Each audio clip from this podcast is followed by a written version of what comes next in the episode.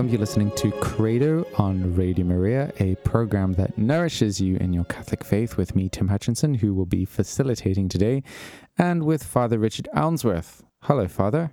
Hello, how are you? Very good. Father has been waving excitedly. So I'm no, waving excitedly, even though you're the only person that can see me.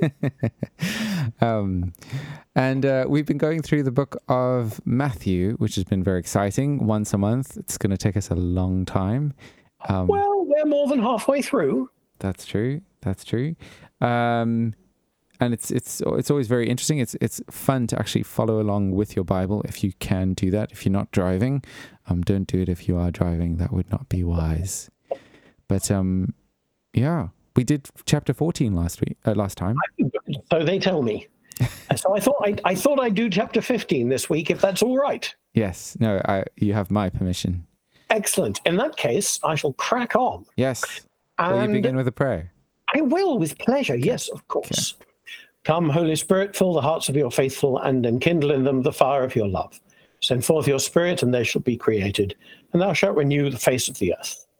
O God, who has taught the hearts of the faithful by the light of the Holy Spirit, grant that by the gift of that same Spirit we may be always truly wise and ever rejoice in his consolations.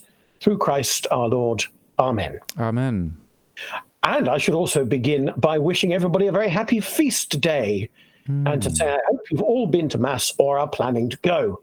Um, I had a full church at lunchtime, which was delightful. Now, Matthew chapter 15 um, mostly deals with, I suppose, the relationship between Christianity and Judaism, or mm, perhaps better to say, the relationship between Christianity and Israel. I was thinking as I was reading it, we will come across in a moment the district of Tyre and Sidon and the Canaanite woman. And I was thinking, you know, have things changed in the last 2,000 years? Have things changed even in the last 4,000 years? we it feels like when you open the newspapers or look on the internet today, we're fighting the same wars that were being fought long before Christ was ever born in the Holy Land. So let's all spare a prayer for all those involved in that seemingly never ending war. Anyway, more on that shortly. Matthew 15 begins with uh, some Pharisees having a go at Jesus for, as they put it, breaking the tradition of the elders because his disciples don't wash their hands before they eat.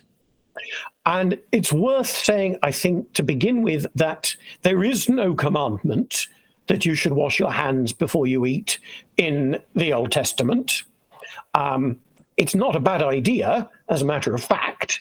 Um, it's something that we were commanded to do by our parents, but it is not in the scriptures. However, there are regulations about how priests should wash before they eat. And one common theory about the Pharisees is that they wanted to adopt priestly rules for themselves, even though they weren't priests. So it was, in a way, a kind of making priestly or making sacred family life. Uh, uh, if you like, bringing the holiness of the temple into the home by observing temple and priestly regulations in your everyday life. That's one theory about the Pharisees. Actually, we know, as I've probably said before, very little about them, but it might be true. So there's no reason why Jesus' disciples should wash their hands before they eat. At least no reasons other than personal hygiene. But I've often thought it looks, reading between the lines, as though the Pharisees did have some kind of expectation that Jesus was, if not one of them, something very like them. I wouldn't be at all surprised if we were finally able to crack the problem of time travel and go back in time and observe Jesus, that he might from the outside have looked very much like a Pharisee. Anyway, Christ has no time for this criticism and responds, Why do you break the commandment of God for the sake of your tradition? For God said, Honor your father and your mother. But you say, Whoever tells father or mother, What support you might have had from me is given to God, then that person need not honor the father. So, for the sake of your tradition, you make void the word of God. And this does seem to have been a thing that you could sort of take all your money and say, I'm dedicating all of this money to the temple, I'm dedicating all of it to uh, sacred religious worship. So, therefore, sorry, mum, sorry, dad, nothing left for you. And Jesus is saying this is a kind of legalistic loophole making, which misses the whole point of the law which is the honor of father and mother. For the sake of your tradition, you make void the word of God, you hypocrites. Uh, in vain do you worship me, he says, quoting Isaiah, teaching human precepts as doctrines. So we've already got the point that, you know, before you start thinking about traditions and maybe the rules and regulations that surround the divine law and ensure that it is upheld, A, you have to make sure you're not following those traditions instead of upholding the law. And B, you have to make sure that they actually do uphold and support the law and not go against it. And although we are in a very different situation now, of course, it is true that the church has laws. There's a whole book of them on my shelves behind me, the Code of Canon Law, and very gripping it is too. It's always the task of the church to ensure that the laws that it makes and imposes upon the faithful are always there to help them towards holiness and not to hinder them. The law, for example, about going to Mass on All Saints' Day is there to help us to be holy and not to hinder us. But Christ goes a lot further in this passage because what he's really interested in is the question of defilement. And this rule that the Pharisees had, which is, as I say, a rule that really only applied to priests about hand washing, is part of that whole complex of rules, regulations, and traditions that we find in the scriptures and the Jewish tradition around the notion of ritual purity. And ritual purity, I've spoken about this before, is really about avoiding death, actually. It's about the notion that things to do with death and sin make you defiled, make you ritually impure. Um, because death is bad, I suppose, to put it bluntly. Death is bad. Death is a consequence of sin. And so those things that are reminding us of death or have a certain death like quality, e.g., leprosy, those things are ritually defiling. And then this whole system of taboos grows up around that, which we find both within and beyond the scriptures. Christ's point is, as he goes on to say, it is not what goes into the mouth that defiles a person, but it is what comes out of the mouth that defiles. And a little later on, he uh, explains this to his disciples when Peter, as he is wont to do, says, Explain this to us. Christ says, Do you not see Whatever goes into the mouth enters the stomach and goes out into the sewer. Actually, the word in, in Greek is a bit ruder than sewer, but I won't defile your ears with it.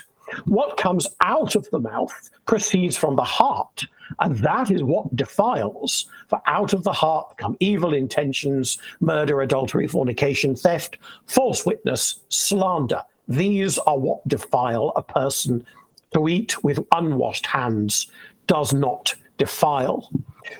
So Christ is taking traditions that evolved around ritual purity He's not saying those are absolutely without value, but he is saying, I think, that if they are not there to point us towards and to, to help us to understand the ethical demands that God makes upon us, then they are ultimately valueless. But I think there's a stronger point as well here. What comes out of the heart can defile you. It is to be rendered impure, to be rendered filthy, as filthy as that which is flushed away into the sewer. We are defiled, befouled by the sins that we commit, and especially notice what comes out of the mouth. The number of times I find myself saying, both to myself um, in, in moments when I am conscience stricken, but also to penitents in the confessional, something we all need to learn to do is keep a watch over our mouths. I often find myself reciting the line from the psalm Lord, set a guard over my mouth, keep watch over my lips. We, you know, thoughts arise in our minds unbidden, feelings, feelings of anger, feelings of irritation, feelings of dislike or envy, whatever it might be. Of themselves, these may not be sinful. The way you feel is never a sin. Thoughts that you didn't choose to have can't be sinful. But how do we respond to them? What do we allow to come out of our mouths? Words of hatred, words of anger, words of cursing and disgust. These things, not only do they create misery and sorrow in our relationships and in the hearts of other people, but they defile us. This is what Christ is telling us. It is so much more serious a thing to allow your dislike or your irritation to express itself in unkindness or cruelty than it is to break some ritual commandment, such as eating with unwashed hands.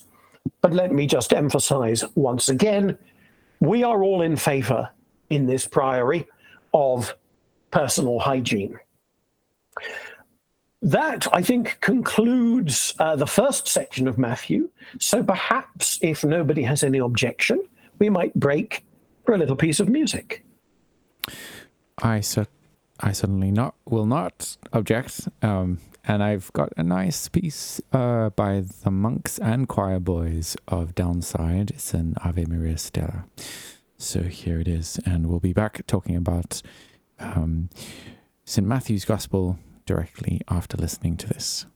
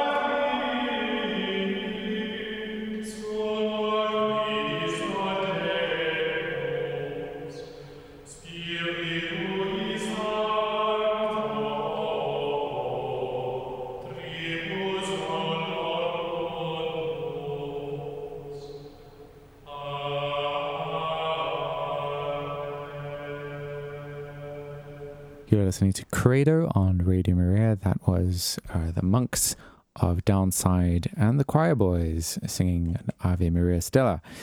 And we've been going through the book of Matthew with Father Richard Ounsworth. We're currently on chapter 15. We are indeed. And we have just dealt with this question about uh, purity that which renders us impure is that which comes out of us, not that which goes into us. It's worth noting um, we are following St. Mark again here.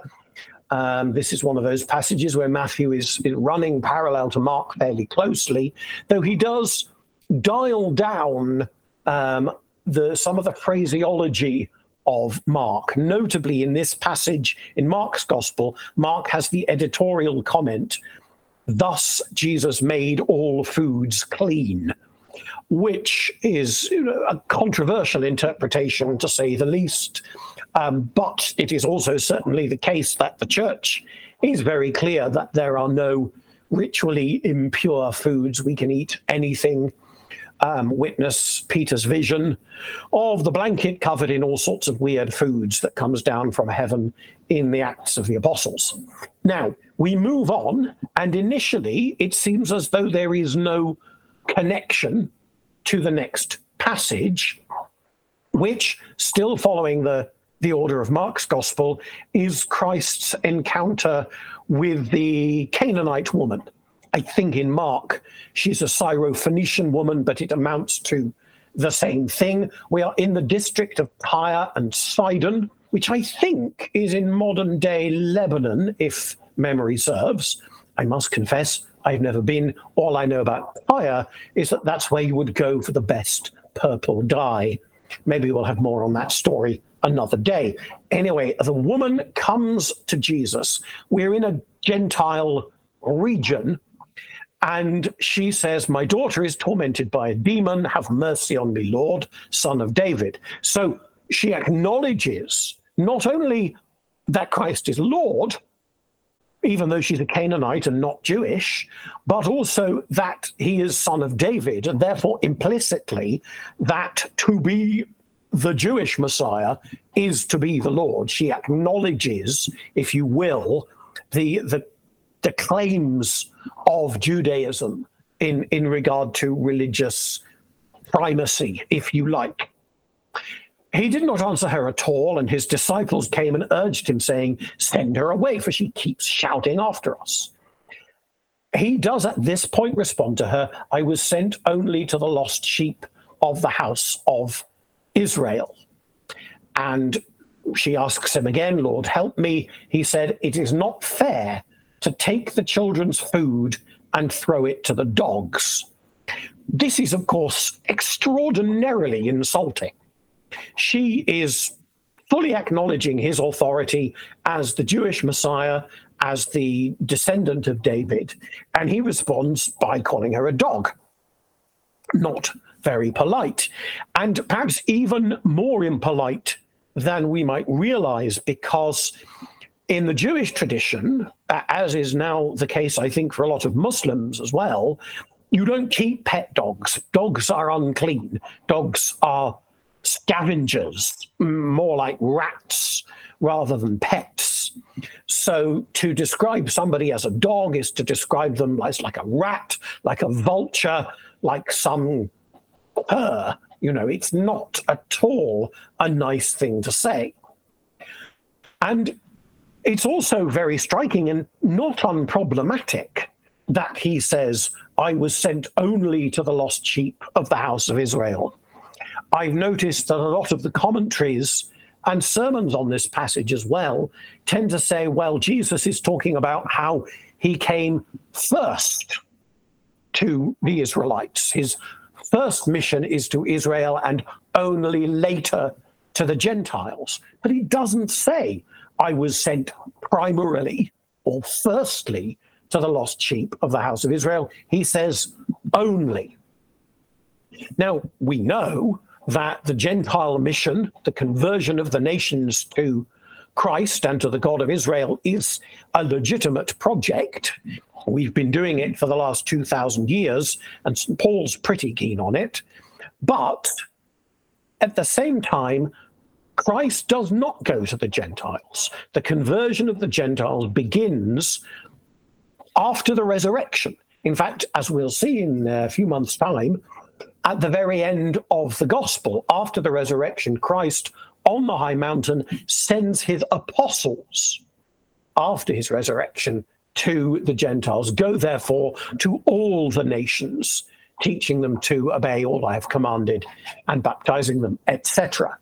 So he she is in a certain sense asking him to anticipate the resurrection, you might say, by doing for a Gentile what he in fact has only come to do for the people of Israel. So he responds with this remark about dogs, and she comes back with a very clever response, I think. Yes, Lord, yet even the dogs eat the crumbs that fall from their master's table. Um, it's interesting, isn't it, that Jesus has these very fascinating conversations, especially with women. Uh, think of his conversation with his mother at the wedding at Cana, um, with Mary Magdalene after the resurrection, with the Samaritan woman at the well, and here with the Canaanite or Syro-Phoenician woman, Jesus and women. I'm sure somebody's done a doctorate on it. And if they haven't, perhaps one of you would like to. I've done mine and I'm not doing another one. Um, anyway, even the dogs eat the crumbs that fall from their master's table. She accepts her role that he has given her as a scavenger. And she says, Yes, you are the master. The people of Israel are the legitimately invited diners, but even the dogs get to eat something, even if it's only crumbs. Uh, extraordinarily humble. And we might place ourselves in that same position we also eat the crumbs that fall from the master's table. But think about what that master's table is now for us. Is it not the table of the Eucharist? I like to think that's what we are doing when we receive the host. These are crumbs that fall from the heavenly table, that heavenly banquet, which in the fullness of time we all hope to enjoy in eternity. Those, the crumbs that fall from that table, are the Eucharist that we eat now to sustain us and to give us that same mercy and help that she asks for, and that same healing that she seeks for her daughter. Just one, um, by the way, comment. Uh, it's particularly apt for me to think of myself as one of the dogs eating the crumbs from the master's table. As a Dominican, as I'm sure some of you will know, we are the dogs of the Lord. Our student brothers have a, a blog called God's Dogs. I'm afraid that they spell gods and dogs with a Z, like some kind of 1990s boy band. But there we are. What can you do? Um, the reason for this is uh, that Dominican Dominicans in Latin Dominicanes, if you separate it into two words, is Domini dogs of the Lord. And there is a tradition that St. Dominic's mother, when she was pregnant with him, had a vision of a dog with a torch in its mouth running all over the world um, and setting fire to everything that it touched. And then, of course, later on, she realized that that had been a prophecy of the fire of the gospel, the fire of truth, which her son and his followers would spread as they preached the gospel. So we are the dogs of the Lord, but I'm suggesting to you that all of us, even those without the good fortune to be Dominicans, can be dogs of the Lord, eating the Eucharistic crumbs that fall from the heavenly table. We can do this provided that the Lord can truly say to us what he says to her in response to this remark, which is, Woman, great is your faith. Only if we have faith can we receive what, what we do receive um, at least to receive it worthily and efficaciously. So great is your faith, he says, let it be done for you as you wish. And her daughter was healed instantly. Just a final remark on this passage. I said initially there doesn't seem to be much of a connection, but of course, the connection is the distinctiveness of the Jewish people, the people of Israel, and their relationship with the Gentiles. One of the things that Jewish people consider most defiling is contact with the Gentiles. Christ is in a Gentile region. So the very fact of setting foot in these places would defile him, like eating with unwashed hands. Um, to sit down and eat a meal with a Gentile was considered to render you ritually impure and defiling. So basically, for the Jewish people, all of the nations, apart from them themselves, are considered ritually unclean, tainted, if you will, by the shadow of death, and not worthy to be touched, untouchable, uh, to coin a phrase. Um, but here is Christ moving among the untouchables. And as we so often see in his ministry, not becoming defiled himself, but rather overcoming the power of defilement.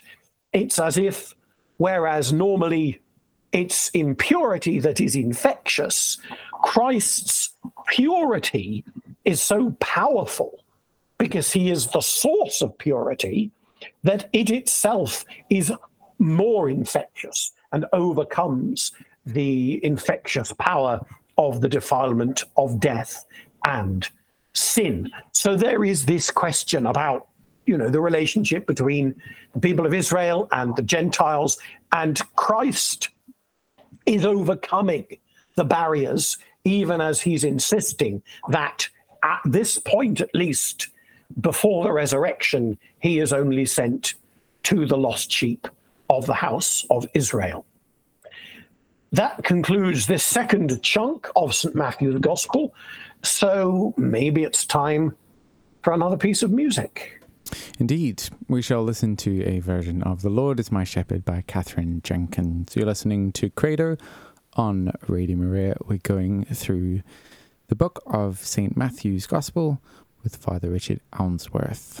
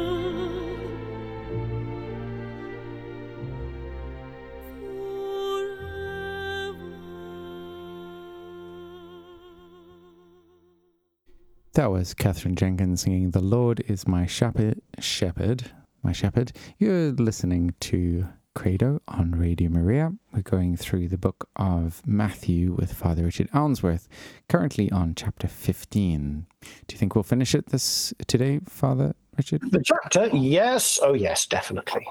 Wonderful. Well, not the gospel. What was that? Not the gospel, but we will finish not the, the gospel. Chapter. All right. now that would be completely out of character. would, wouldn't it?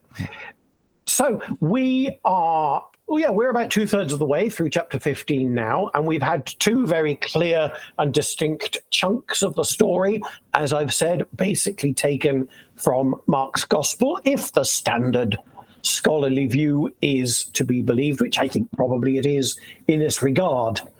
After the story of the healing of the daughter of the Canaanite woman, Jesus leaves and passes along the Sea of Galilee goes up a mountain, sits down, and people bring um, cripples of various kinds to him, and he cures them, and the crowd is amazed, and they praise the God of Israel. Just a couple of verses which are sort of, I think, transitional in a certain sense, and just to remind us that this is the kind of thing that's going on all the time in Jesus's ministry. So we often get more common in Mark than in Matthew, but we have them in Matthew as well. These kind of little chunks of fairly generic material that's just, as it were, the background drone or the background hum of Christ's ministry of healing and exorcisms. Before we come to the next story proper, which is the story of the feeding of the 4,000. And it's a very strikingly similar story to the feeding of the 5,000, including the way in which it begins.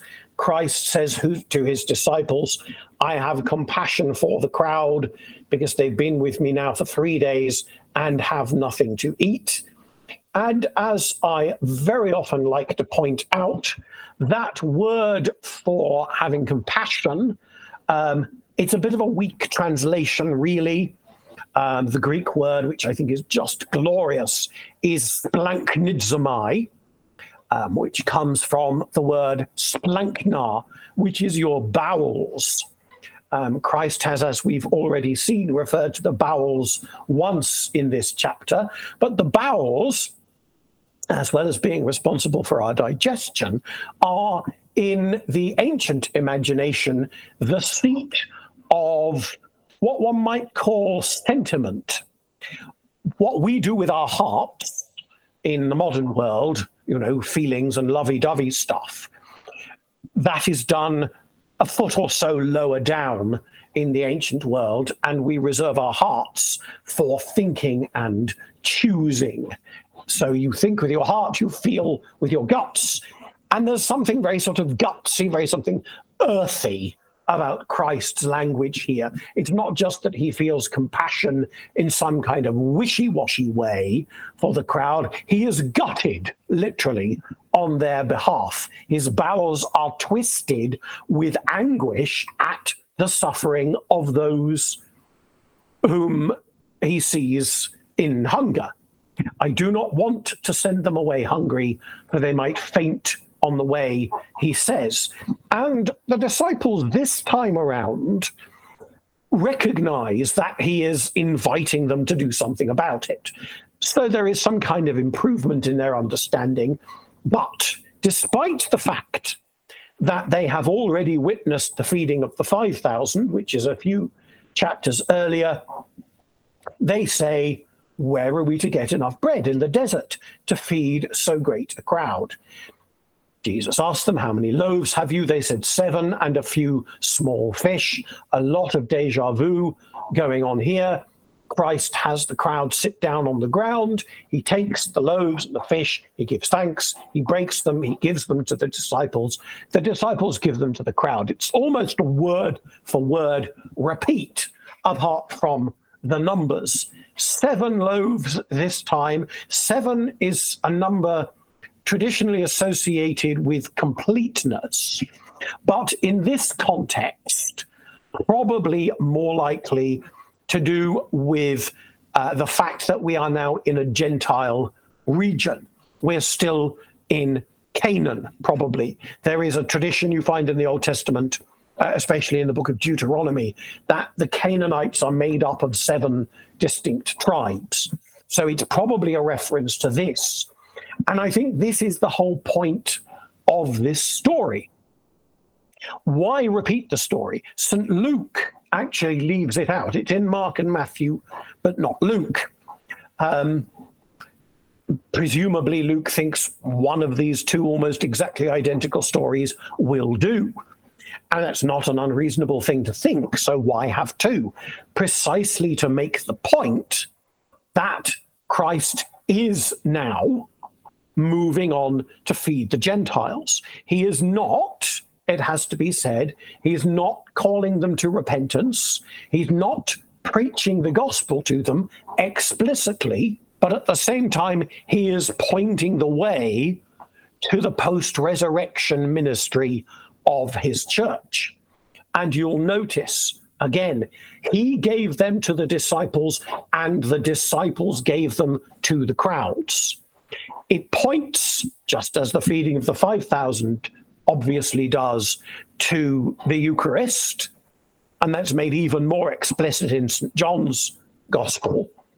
Um, and it points in particular to the Eucharistic ministry of the apostles and the successors of the apostles, which are the bishops, and those who assist the bishops in this regard, which is to say, the priests of the church to feed the people of God with that which has been handed on by the risen Christ.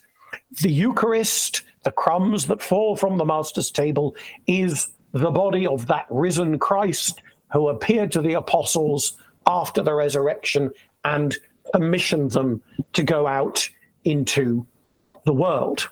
So this is all very Eucharistic, it's very mission oriented as well. And we are told all of them ate and were filled, and they took up the broken pieces left over, seven baskets full. Interesting, perhaps. More bread feeds fewer people and with less leftovers than in the feeding of the 5,000, where you have 5,000 people fed by five loaves and two fishes, and there are 12 baskets left over. I'm sure there's some deep significance in all of these numbers, though precisely what it is, I honestly couldn't tell you. But it's certainly about this ongoing relationship between the church, Israel, and the Gentiles, how those things all fit together. And that's the sort of common thread that brings chapter 15 into some kind of unity. Um, it's worth noting, by the way, in the next chapter, which we'll deal with uh, next month, um, Jesus refers back to both of these miracles. So it's not as if St. Matthew's made some kind of mistake in having the same story twice.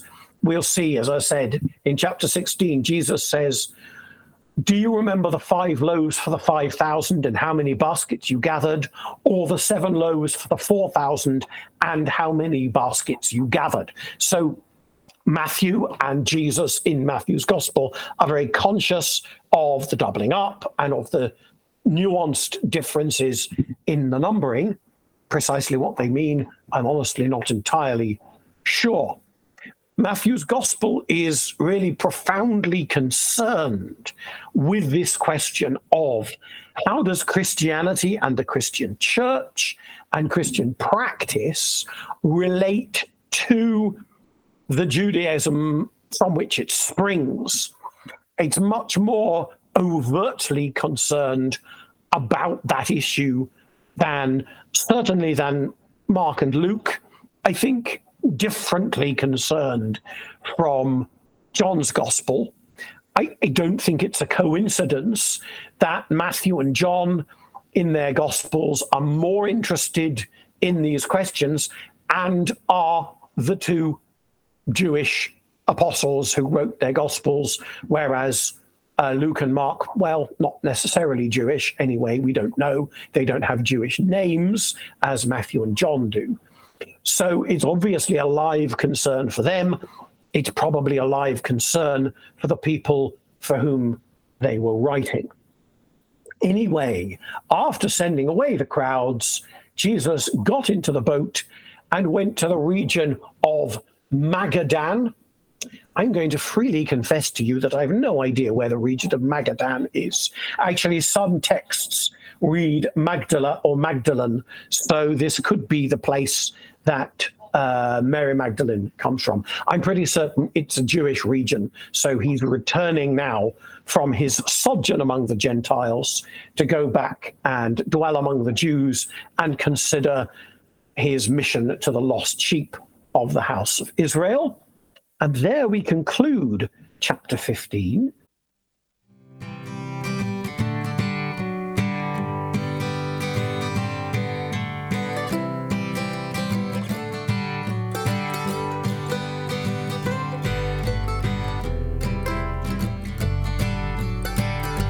Depths of this desiccation the height of these scraping towers the width of this wasteland, I see potential for action.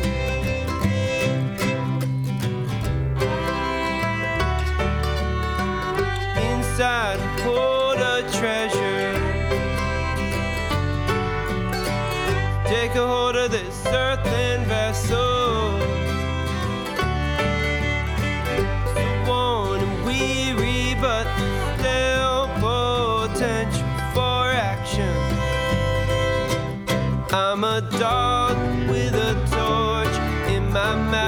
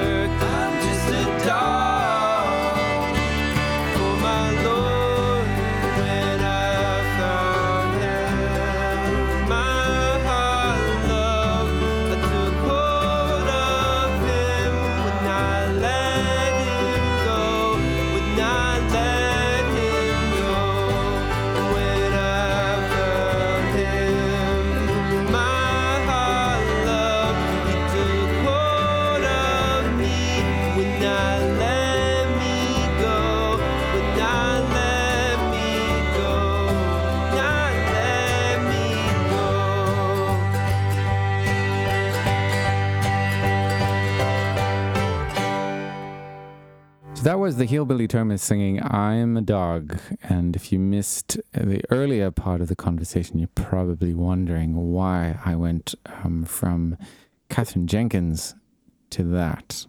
Um, but the reason is that uh, Father Richard Ounsworth, who is our guest today on Credo, was saying that um, the Dominicans are known to be dogs. Dogs of the Lord, yes, indeed. And matter in- who. incidentally, Tim, of course, I don't know if you intended it. There's a nice connection between the Lord is my shepherd and I am a dog, because you know we are the sheepdogs, are we not, of the Lord who is our shepherd. Wow.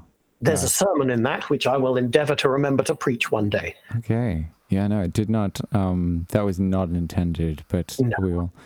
I mean, those kinds of things happen. Um, They- yeah. So that was, I actually really enjoyed listening to that. I haven't listened to it in a long time, and um, Father Toby always makes the point that when we play the Hillbilly Thomists, that uh, uh, Father Joseph. Did you say it's Joseph White? Thomas. Thomas Joseph. Thomas Joseph White. Got two of the names right. Um, is one of the leading theologians at the moment.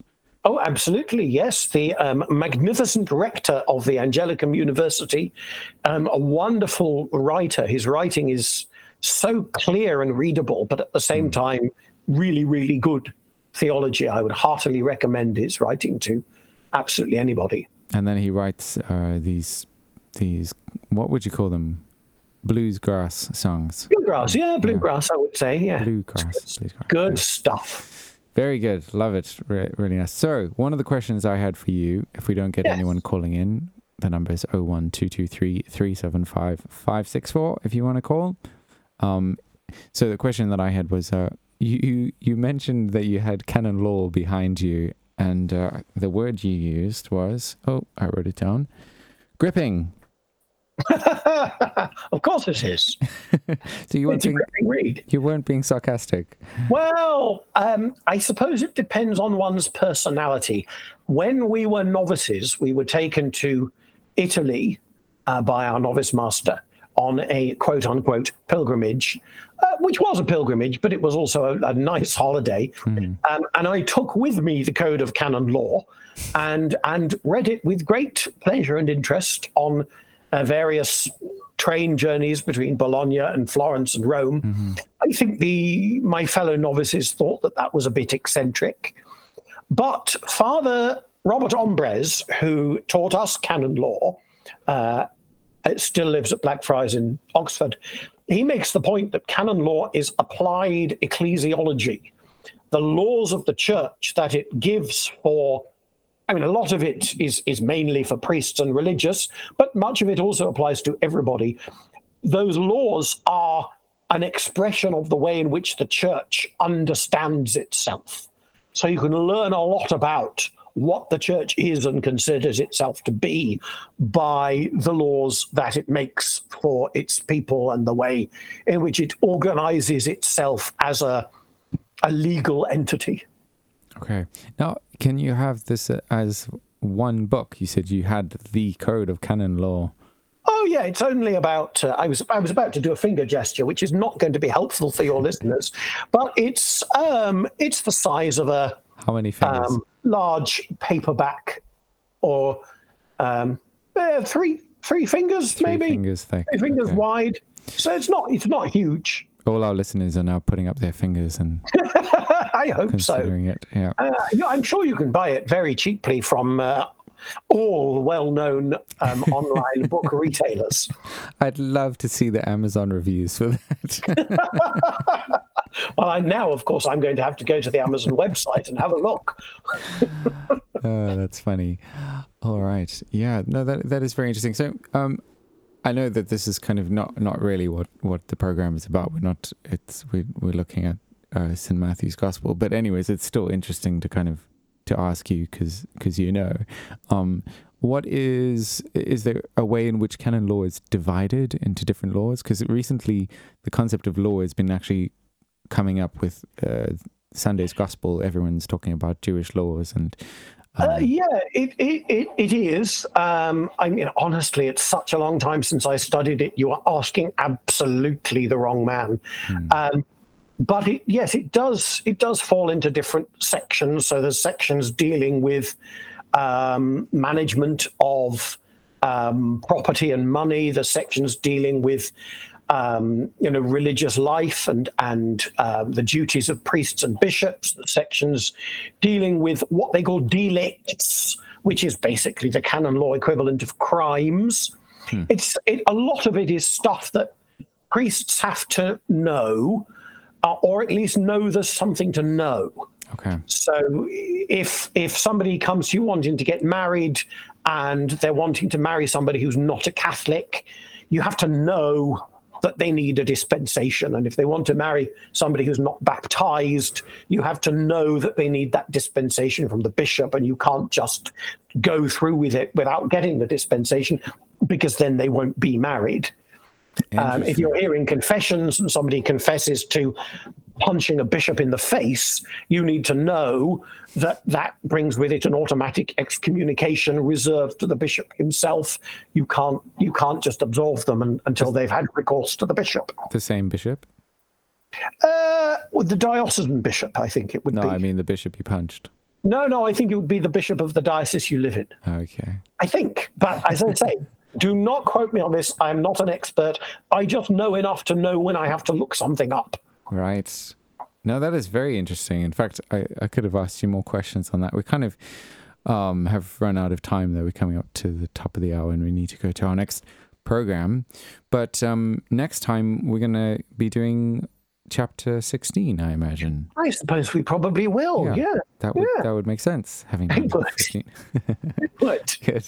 Well, um, it was that was fun. I enjoyed um, I enjoyed listening to the interpretation, especially of the Syrophoenician woman, and yeah, her. fascinating stuff. Yeah, that is a very very interesting piece of scripture, I must say, and and not an easy one to to pick apart. But I think the explanation you gave was uh, was helpful.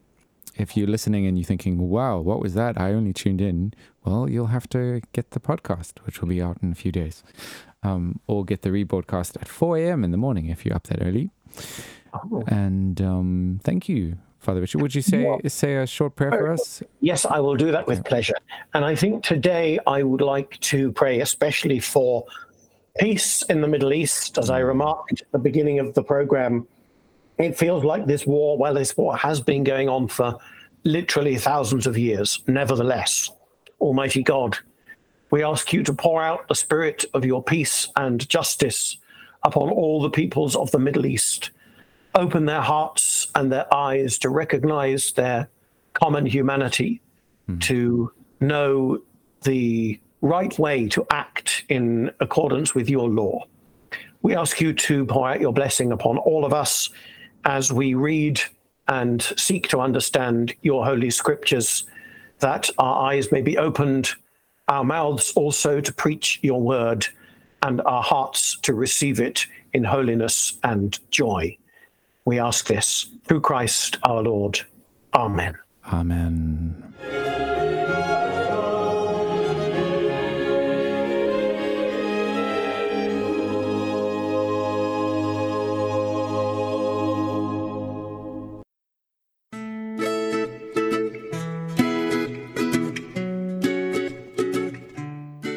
Hello, my name is Tommy, And my name is Patrick. And my name is Martin.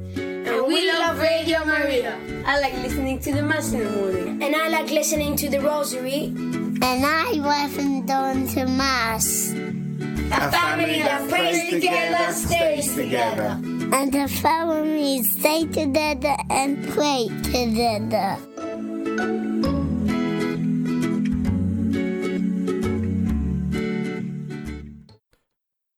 To donate, please visit radiomariaengland.uk or call 0300 302 1251. That's 0300 302 1251. Thank you so much.